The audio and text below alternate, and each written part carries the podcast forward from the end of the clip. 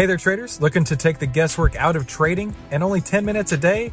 Then you need to head on over to AIStockTradingSystem.com right now, where you can get our five step system to take the guesswork out of trading in only 10 minutes per day. And the only place to get that is at AIStockTradingSystem.com. That's AIStockTradingSystem.com. Markets are looking to bounce with news out of China.